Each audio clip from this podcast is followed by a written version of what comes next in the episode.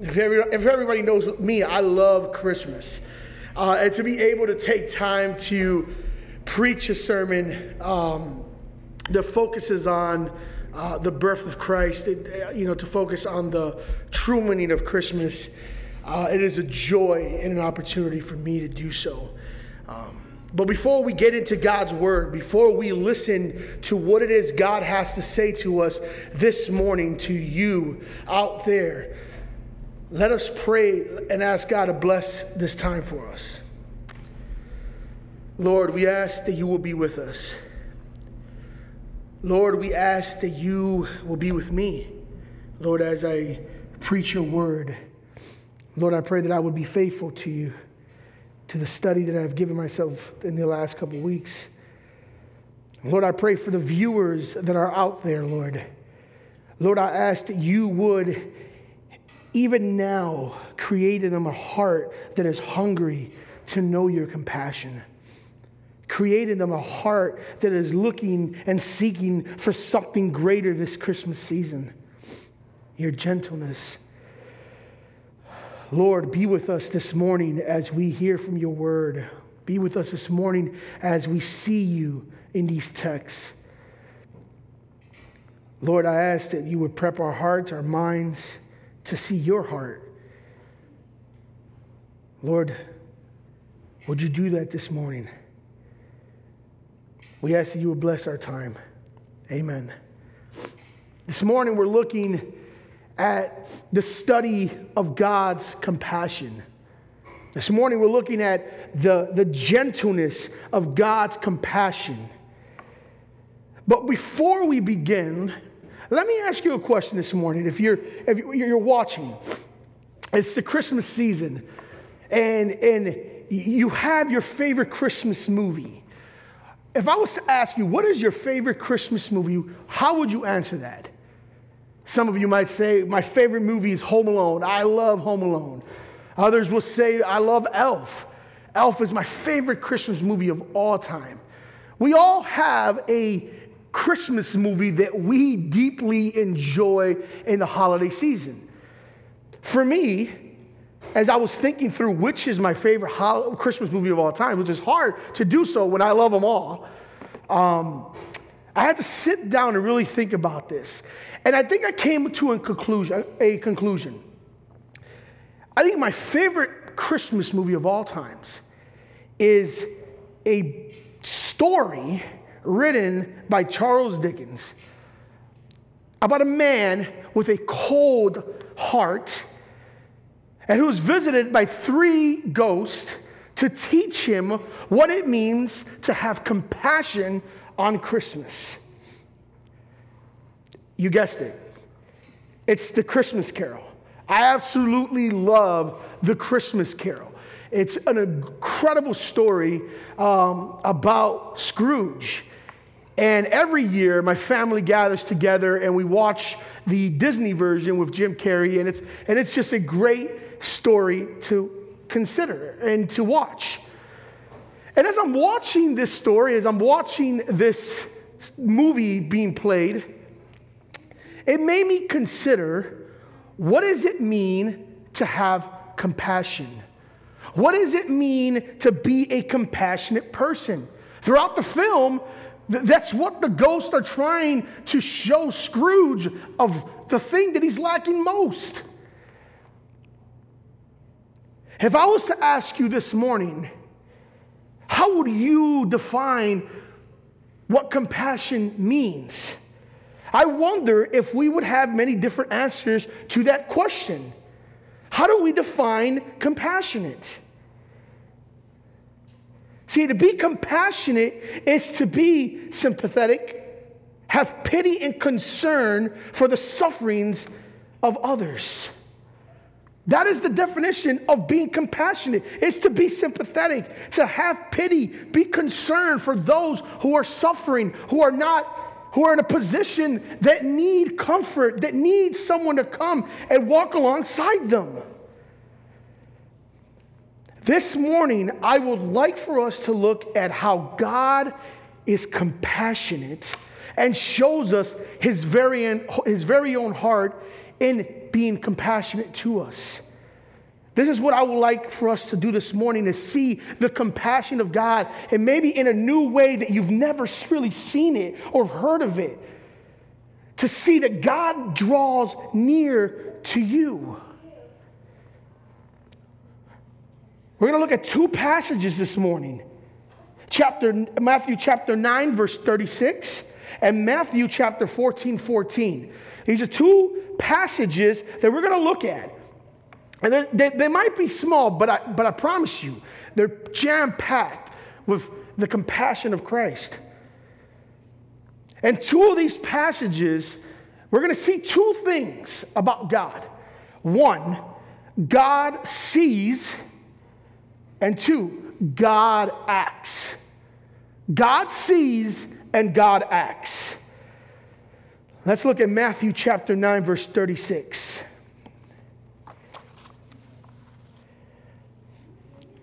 When he saw the disciples, he had compassion for them because they were harassed and helpless like sheep without a shepherd. In Matthew 14 14, it says this When he went ashore, he saw a great crowd, and he had compassion on them and healed their sicknesses. I want us to see immediately that in both of these passages, Jesus is willing to see what is around him. In both of these passages, we see that Jesus sees the people. He sees the people. In Matthew chapter 9, 36, we see that Jesus had compassion on the people because they were being harassed and helpless without a shepherd. Now, this was probably referring to the Pharisees and their legal demands on the people. The Pharisees were, were not making it easy for the people to know who God was. They didn't really know what God, God's compassion looked like because they weren't receiving that from the very people that were supposed to be giving that. These leaders were suppressing, somewhat abusing, and mistreating them. Not much has changed in the New Testament from what God has said in the Old Testament about leaders who are corrupt in this way. In Ezekiel chapter 34, verse 4 through 5, God has a message for such leaders. It says, The weak you have not strengthened, the sick you have not healed, the injured you have not bounded up, the strayed you have not brought back, the lost you have not sought, and with force and harshness you have ruled over them. This is what God has said about leaders in the Old Testament. And not much has changed now where Jesus is beholding the very people that he sees are hurting, he has compassion over them.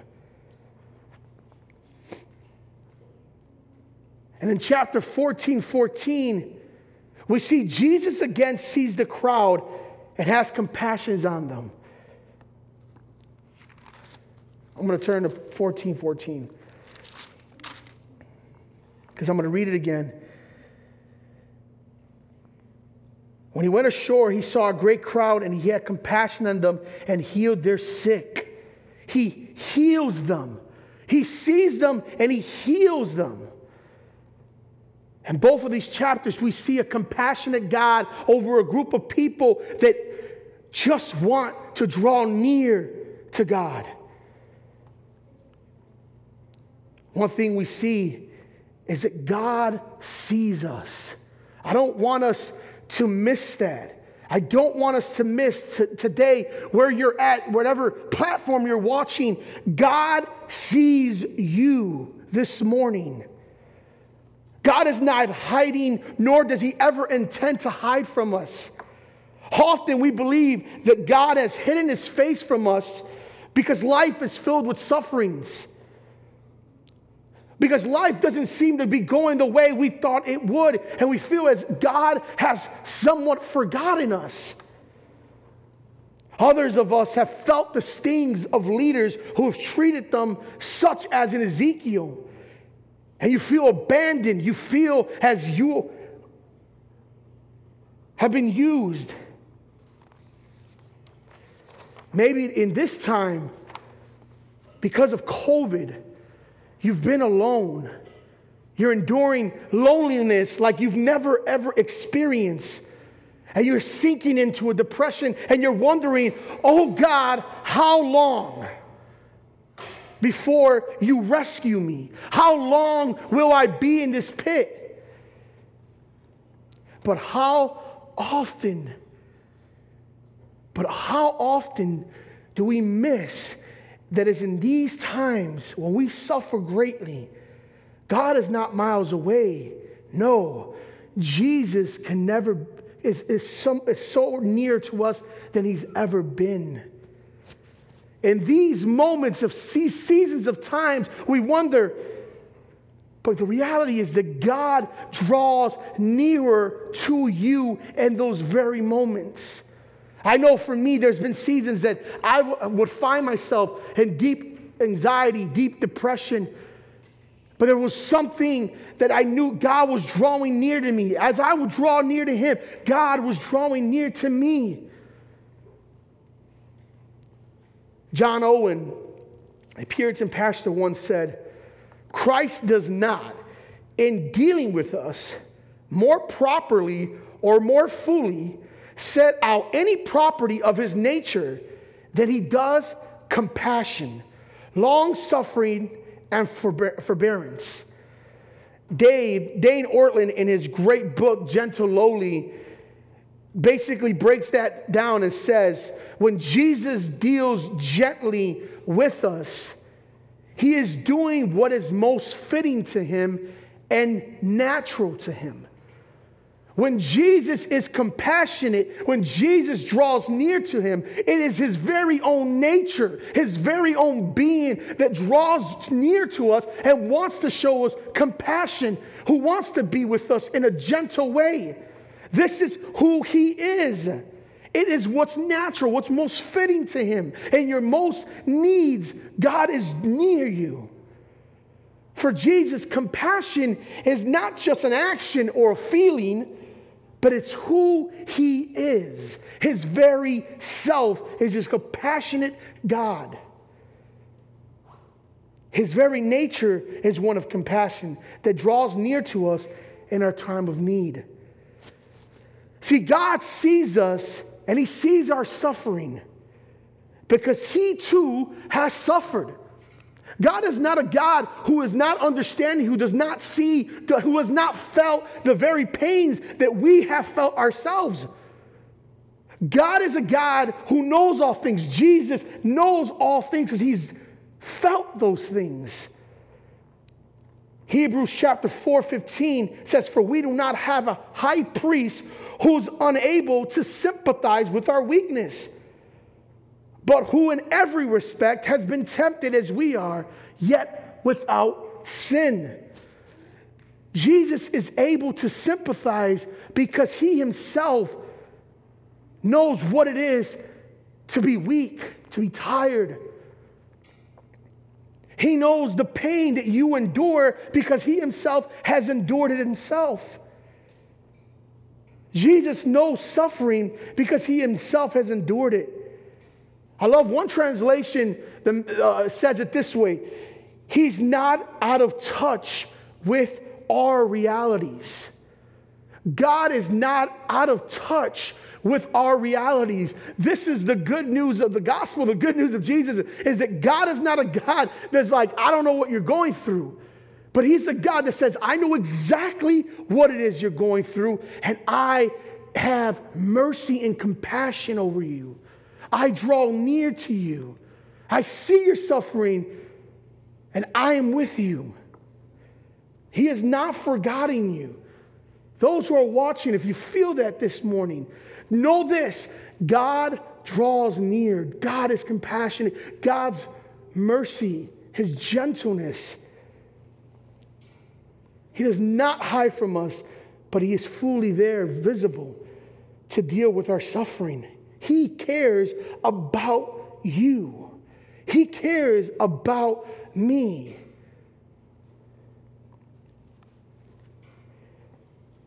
Let's go to the book of Matthew again. We talked, I wanted to clearly see in those passages, God is a God of seeing. And we see that God sees us, He does not hide, right? But I want us to look at the simple fact that God acts. God acts. In both Matthew 14 14 and in Matthew 9 36, we see how Jesus draws near. I don't want us to miss out on this. I want us to see how Jesus' compassion leads us to see his compassion in action. In Matthew 9, uh, well, Matthew 14 14, we, we also see that God, in Matthew 14, we see acts of displays when he feeds the 5,000 in verse 13. But in Matthew 9, and that's where I want to focus today a little bit more, is that Matthew 9, there was something that I was studying, as I was studying God's word, I, Matthew 9 really, really caught my attention, right? In Matthew 9, we see Jesus' compassion in, in action. We see him move towards people and loving them and drawing near, healing them, feeding them, right? In verse 23, we see it focuses on a young girl who was restored from death. And verse 27, Jesus heals two blind men. Verse 32, Jesus heals a man who was unable to speak. These are literal actions being taken place that after God sees these people, after God sees them and has mercy over them and compassion over them, God doesn't draw back, God draws near to them and wants to deal with their sicknesses, wants to deal with their sufferings. He's compassionate over them. And in verse 20, verse 20 to me, it, all of them, all of them sees Jesus' compassion over the people. But there was something about verse 20 that I just absolutely loved. And I couldn't, I couldn't put the, the, the word down. It says, Behold a woman who had suffered from discharge of blood for 12 years, came up behind him and touched the fringe of his garment. For she said to herself, If I only touch his garment, I will be made well. Jesus turned and seeing her, Take heart, daughter, your faith has made you well. And instantly the woman was made well. I marveled at Jesus' compassion in verse 20. I marveled because there's some key things here that, ha- that, that we need to look at. We see a woman who was bleeding for years and years and years and nothing. She probably went to the Pharisees. She probably went to the, the religious leaders of their time and said, Can you pray for me? And they were like, Get away from me. For there's a law that says I can't be nowhere near someone who's bleeding. It's unclean. I can't be nowhere near this person. And year after year after year, she seeked and nothing. And she hears about this man, Jesus, who's, who's healing people, who's having compassion like no one has ever had in her life. And she wonders, will he have compassion over me? And so she, she dares to touch the garments of Jesus. And Jesus remark, remarkably does not cast her out, does not say, Get away from me, unclean. No, he draws near to her and he says, Take heart, daughter, your faith has made you well. This compassionate Jesus treats her as the very thing he created her to be. She was a person in the image of God. And he treated her with compassion and mercy and love. This is the compassion of God. This is the, the compassion of Christ, He Himself willing to draw near.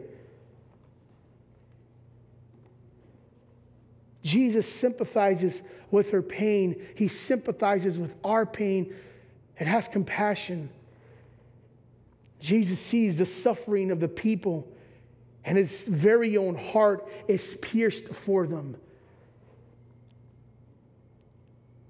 Jesus' compassion calls us to his heart to receive his gentle care and mercy.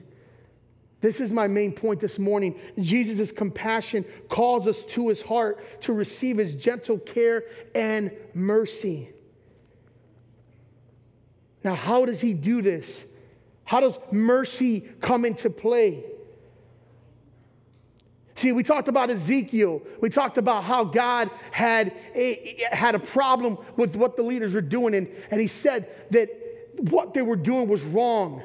But there was also a promise in Ezekiel 34 that is remarkable as well. See, God doesn't just see the injustice, He does something about the injustice. God doesn't sit in the sidelines. God says, I'm going to do something to rescue my people. In Ezekiel 34, verse 11 to 13, God makes a promise. It says this For thus says the Lord God, Behold, I, I myself will search for my sheep and will seek them out. As a shepherd seeks out his flock when he is coming among his sheep that have been scattered, so will I seek out my sheep. I will rescue them from all places where they have been scattered on a day of clouds and thick darkness. This is done by Jesus seeking us out and rescuing us. This Ezekiel chapter 34 speaks about Jesus, the one who will come to rescue the flock that has been mistreated and hurt. This Jesus has come to rescue his people. He is the one that seeks us out. He is, his compassion seeks us to be his people. Those who of us who are suffering, those who have been of us who have been mistreated, abused, he has called us to, to be rescued. I said before, God acts. God acts, His mercies being revealed in the way He acts. And we see this by Jesus becoming like His brothers and sisters. In Hebrews chapter 2, verse 17, therefore, He had to be made like His brothers in every respect, so that He might become a merciful and faithful high priest and the service of God to make propitiation for the sins of His people of the people. See, Jesus deals and rescues us from our core suffering, and that is our sin. Jesus deals specifically with our core suffering. What causes the most pain and destruction in our life is that Jesus says, I must rescue them from their sin.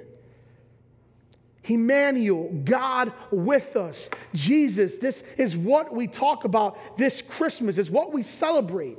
It's not about the trees and the gifts. Yes, those are great things, but what we celebrate this Christmas is the reality and the, the, the, the compassion that Jesus was made in the was put, put on flesh and came down lived a perfect life, and then took our place. He was abused, he was mistreated, he was laid on a cross, and praise God, resurrected three days later, so that we, the mistreated and abused, would be rescued, so that we would have a place with him, uh, so, so, so that he would draw near and have compassion in our lives. This Jesus said, Yes, Father. I will go to rescue those whom you have given to me and love them and have compassion over them. Christ's greatest, greatest compassion event was coming down to save us. I don't want us to miss that this Christmas season. The greatest compassion, the greatest gift that He gave us was the simple fact that He came down, dwelt with the people, drawed near, loved them, As John Calvin, one of my favorite theologians of all time, said, Christ put on our feelings as well as our flesh. God became man and rescues and continues to draw near to those who are hurting, continuing to call those who need it most. This season, as we look to Christ, let us look at his compassion that came to draw us near to us in our suffering. Again, Dave Ortlund, in his Gentle Lowly book, says, Lowly gentleness is not one way Jesus occasionally acts towards others. Gentleness is who he is, it is his heart. God's very own heart is gentle and seeks to hold you in his gentle arms to all who come to him. Jesus acts, he came to rescue us. But you might be wondering, you might be wondering, Joey, how do I experience the gentleness, this mercy, and compassion of Christ when he isn't here? I get it. I, I, believe in his resurrection. I believe in his death. I believe he came and dwelt. But how when he's not here? And as I thought of that question in my own study, um, again, I, I, can't strongly recommend this book, um, Gentle and Lowly. It's been a refreshing devotional in my own life to see the mercy and the gentle and the compassionate Jesus. And one thing in, in this book that just caught my attention was in page 33. Um, actually, last night I was as I was sitting before my, my Christmas tree and I was dwelling on the compassion of, uh, of, of Christ, he led me to page 33 in his book and he says, Jesus Christ is closer to you than he was to the sinners and sufferers he spoke with and touched in his earthly ministry. What? How? Through his spirit, Christ's own heart envelops his people with an embrace nearer and tighter than any physical embrace that could ever achieve. His actions on earth in a bodily in a body reflected his heart. The same heart now acts in the same way towards us, for we are now his body. For we are now his body. Through the Spirit, Christ draws near to us when we need it most. He draws near to us because we are in that body of Christ. We are all one members of the body of Christ. We are through the Spirit, He is drawing near to us. I don't know about you. I know in some of my darkest times, I have experienced the, the nearest of Christ, the compassion of Him being with me. I ask you this morning, Christian, do you draw near to Him?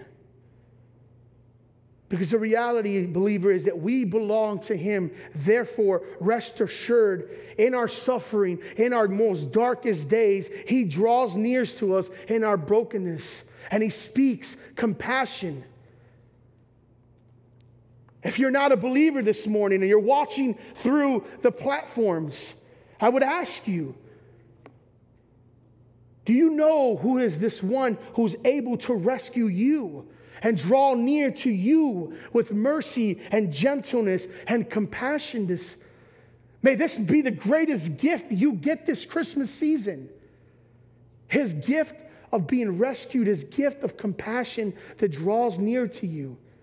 The simple fact that God sees you and He acted and continues to act on your behalf. All He asks is come to Him, draw near to Him. Maybe there, there are things this Christmas that are getting ahead, getting ahead of those things. Maybe we're not experiencing this gentleness of Christ, this compassion of Christ, because we've allowed other things in our lives to occupy our time. Maybe this Christmas season has become more about the gifts, more about the holiday movies. And maybe we have forgotten that this season, this Christmas, is about the reality of Jesus coming down and rescuing. This Christmas, have how do you draw near to Jesus? Do we have moments and times where we sit silent, where we're in His Word, where we are in prayer? Do we sit in time? Do, in our suffering, often do we try to fix things and then create a bigger mess of our situation because we don't stop and wait and draw near to God and hear what He is, what it is He has to tell us. We don't stop and be in silent and let God work in our own hearts. I would ask that that would be something you do. Stop. Take time to reflect on the compassion of Christ. Take time to see the greatest gift that you could ever have the gift of His mercy and salvation. This Christmas, take time to dwell in those things. Do yourself a favor. Pick up this book, Gentle and Lowly. If you are at home and you're wondering, what can I do? What can I read that we, you know, if I'm a believer, I want to recapture that. I want to, I want to have something that will stir that up in me. Uh, this book will do that, aside from the word.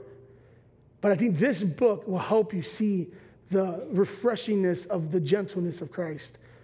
Read your word. Read your word. It is, it is the very thing God has given us to experience Him, to know Him. And rest assured, He sees you and He acts on your behalf. Let's pray. Lord, thank you for this time. Thank you for your word. Thank you, Jesus, that in, in what was preached today, your glory is revealed.